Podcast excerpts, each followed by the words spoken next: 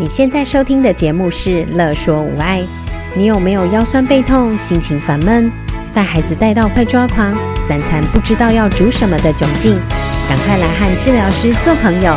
我们准备了生活优化、了然于心、育儿忍者术、故事露营地、阿娟师暴力灾的节目，还有每个星期六上架的无爱格言，要用治疗师的思维、生活化的方式解决你的疑难杂症。欢迎收听故事露营地，我的孩子脾气坏，幼儿情绪发展与沟通系列三。大家好，我是语言治疗师张小玲。不知道大家有没有听过前两集的内容呢？如果没有，赶快去听哦，会比较容易衔接这个系列三的内容。在经过前面两集，我们知道两岁的孩子。其实已经可以开始学习控制自己的负面的情绪，也就是说，其实当他觉得生气的时候，他是有能力慢慢开始去控制他的哦。而且啊，大家知道，情绪是孩子跟环境的人或物相互作用而产生的，情绪的背后通常都有孩子的需求或期待。所以我在和家长沟通孩子的相关的情绪或行为的时候，我通常会问一个问题，就是你的孩子喜欢什么？听到这个问题，家长通常会思考一下。有的人能侃侃而谈，说他小孩喜欢玩乐高，哦，有这样可能说他喜欢看手机，他喜欢乱丢东西等等。但是有些家长想一想，还是想不出自己的孩子喜欢什么。那这其中有一位家长的回答让我十分的印象深刻，因为呢，这位妈妈她想了一想之后呢，她反问我说：“老师，你说的是找他喜欢的东西吗？”哦，我们也曾经运用过他喜欢的东西来让他妥协，但是没有什么用诶。大家听到重要的字眼了吗？让孩子妥协。好，其实啊，孩子喜欢的东西不是这样运用的哦，不是拿来当筹码，然后来跟他讨价还价，或者是拿来要挟孩子的。其实不是的。好，每个人都有他喜欢的东西，所以呢，我们要善于运用这样的东西。就像如果你喜欢的人，送给你一个你很喜欢的礼物，那么是不是皆大欢喜呢？那孩子也是，当孩子得到一个他喜欢的活动，或者是他喜欢的一个物件，好，都可能。尤其这个东西又是他心爱的父母送给他的。这是皆大欢喜的事情啊！怎么会是拿来当筹码让孩子妥协呢？对吗？好，所以我们今天呢就要来呃让大家知道什么是自然的后果。接下来还有怎么去运用这些孩子喜欢的自然后果，放在生活中，让彼此的感情更融洽。让孩子的情绪能稳定，也让孩子能够完成生活中他自己需要完成的事情，学会独立，并且愿意学习，主动学习，喜欢学习。今天要跟大家分享的第一个重点就是认识自然的后果。我举三个例子。第一个例子呢，就是例如说小朋友自己端水，然后不小心打翻了。那那自然的后果是什么？他可能就是只能喝到少量的水，或者是如果没有其他的开水了，他可能就嗯，他就没得喝了这样子，或者是他需要再去倒一次开水，也有可能呢，衣服弄得湿湿的，好，桌子弄得湿湿的，所以他得擦桌子、换衣服、换袜子，这些都是自然的后果。但是，当孩子遇到这样的状况的时候，我们会发现啊，孩子身边的大人常常会加油添醋哦。例如说啊，当孩子不小心把水打翻了，可能就会有一个大人就在旁边说：“你就是这样不小心啊，眼睛要看着水啊，要好好端杯子啊，不要让水打翻啊，你每次都这样。”甚至啊，还会有些呃，大旁边的大人可能说：“走开，走开。”我来处理，然后呢，就把小朋友赶到一旁，然后呢，就开始自己擦桌子啊，然后帮小朋友换好衣服、袜子这些，或者甚至有的家长还会说到旁边去罚站，这样。可是啊，这些都是外加的，反而让孩子没办法好好观察跟觉察当下的状况。然后也没有办法好好的去思考下一步该怎么解决这个问题。简单讲，也就是这些外加的东西呢，反而剥夺了孩子在生活中学习的机会哦。第二个例子是，假如你在和孩子玩丢接球游戏，孩子可能是有意的或是无意的，可能把球呢丢得很歪，然后呢，可能两个人都捡不到球。那这个自然的后果是什么？也就是球丢的很歪啊，所以当然就是要花时间去捡球。然后呢，孩子要么就是自己捡，要么就是要求大人去捡。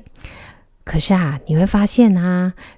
大人可能会在这样的过程中加油添醋很多，例如说，大人可能就是一边要去捡球，然后呢，一边就说：“你每次都把它丢很歪，你要丢正一点呐！你丢这么歪，我不要，我不想玩了。”这样，好，你就故意丢旁边这样子，好，然后呢，真的说不玩了，这样，然后呢，可能本来开心的事情，然后就怎么样？因为外加的这些。反而让整个活动变掉了，对吧？好，好，那其实要知道那个自然的后果，也就是去捡球，或捡回来就能够继续丢了，这样对吧？好，好，那再来第三个例子呢？例如说，孩子常常跑太快，然后就跌倒了。那跌倒其实就是一个自然的后果。看到孩子跑太快的时候，你可能就会提醒他说：“慢慢跑，慢慢走。”可是啊，你不要忘记，当孩子跑太快的时候，还有一个自然的后果是什么？是孩子越跑越快，越跑越快，对吧？经过上面三个例子的说明，我想大家对于事件自然的后果比较有概念了，也知道说，其实往往在事件外加的一些言语啊，甚至处罚，不只会干扰孩子的学习，甚至可能会阻碍。还有剥夺孩子在生活中学习的机会哦，所以呀，我们到底要怎么做呢？难道我们什么都不做，然后只能在旁边冷眼旁观吗？当然不是啊！所以啊，今天的第二个重点就是要告诉大家，要将孩子喜欢的事情成为自然的后果。怎么做呢？我一样运用上面说的三个例子。第一个例子呢，就是小朋友端水，对不对？如果今天呢，孩子很口渴了，他其实呢，他就是很想要喝水，所以他小心的端水，然后他就可以喝到满满的一杯水，这就是自然的后果。第二个例子呢，就是你和小朋友在玩丢接球的游戏，如果孩子可以丢正确的方向，也就是他能够很准确的丢来。到你的方向的话，那你就可以怎么样？继续丢给他，然后能够一来一往的反复丢球了。第三个例子是小朋友喜欢跑步，所以啊，你会发现，如果小朋友觉得自己跑太快了，然后他自己会稍微减速，然后让自己嗯不会跌倒，而是呢能够怎样缓下速度之后，可能又可以冲更快。哇，你就会发现怎么样？诶，它的自然后果就是什么？不会跌倒，而且呢，自然后果是越跑越快。说到这里，不知道大家有没有发现，明明是同个例子，明明是同一件事情，同样都是孩子喜欢的事情，却有两种截然不同的看法跟结果，对吧？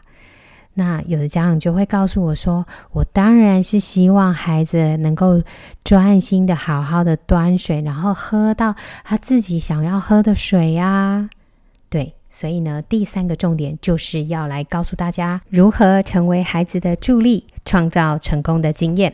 我一样用上面的三个例子来做说明。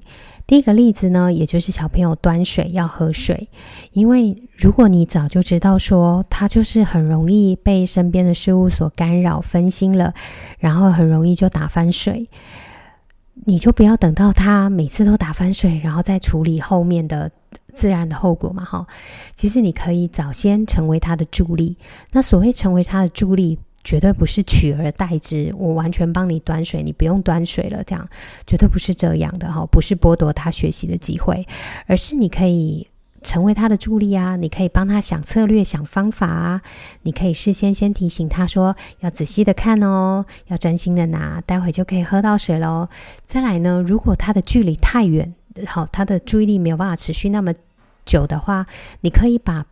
距离缩短一点，你可以把椅子呢拿靠近一点，他只要端一段小小的距离，他就可以坐在位置上喝水了，创造他成功的经验。